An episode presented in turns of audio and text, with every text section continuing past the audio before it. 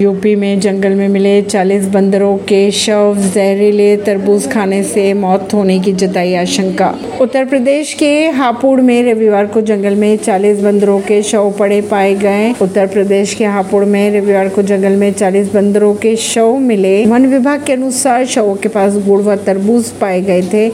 और आशंका ये जताई जा रही है कि कि जहर मिला दिया था इनमें, जिसे खाने से बंदरों की मौत हो चुकी है।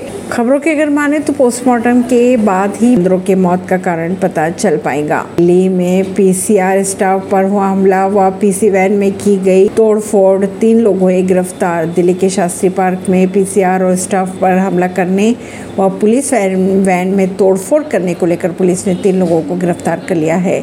खबरों की अगर माने तो पीसीआर वैन इलाके में झगड़ रहे कुछ बदमाशों को पकड़ कर ले जा रही थी और इसी दौरान स्थानीय लोगों ने हमला कर दिया। घटना सोमवार रात दस बजे की बताई जा रही है। इसी खबरों को जाने के लिए जुड़े रहिए जनता सरिश्ता पॉडकास्ट से।